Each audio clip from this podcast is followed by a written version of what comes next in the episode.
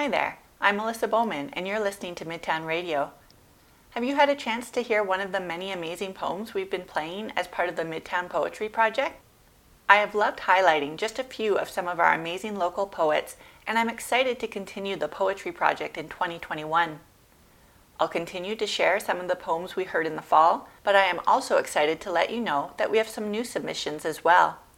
You can catch the Midtown Poetry Project segments each Monday night at 9 p.m. You'll definitely want to tune in promptly, though, as segments are usually anywhere between just a minute or two to some longer poems of six or seven minutes. We'll also share these poems throughout the week. If you're a local writer and you'd like to submit a poem, please contact me at dtkmelissa at gmail.com. I'm looking forward to sharing these poems, both new and old, with you.